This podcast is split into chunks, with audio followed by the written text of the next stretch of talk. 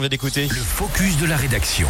Il est 7h15, bon courage, bon petit déj peut-être, vous êtes en train de préparer tout cela et nous on s'occupe aussi de vous préparer un peu bah, l'actu de notre région, même on la détaille dans ce focus de la rédaction, on va parler du cartel qui va bientôt s'offrir un nouveau bateau. Alors non, nous ne parlons pas de la mafia mexicaine, de la drogue bien sûr, qui euh, souhaiterait échapper aux forces de l'ordre, mais d'études scientifiques sur le lac Léman, ma chère Émilie. Alors, cartel pour Centre alpin de recherche sur les réseaux trophiques des écosystèmes limniques qui est basé à Tonon. Alors, comme ça, vous n'êtes pas plus avancé.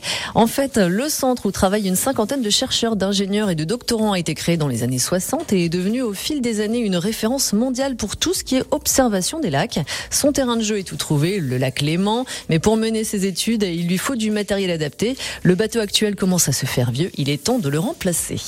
Et autant en profiter bah, pour s'offrir un petit équipement beaucoup plus performant qui puisse aider donc le fameux cartel à continuer eh bien d'asseoir sa légitimité. D'abord, il sera mieux équipé, il sera doté d'un laboratoire humide capable de conditionner les échantillons prélevés. Plus de risque désormais de perdre des données le temps de revenir sur Terre. Le matériel informatique sera lui aussi plus performant. Il y aura un sonar à haute fréquence et une caméra acoustique et puis surtout le bateau sera plus grand et plus confortable, ce qui va permettre de rester en expédition plusieurs jours sans être obligé de rentrer tous les soirs.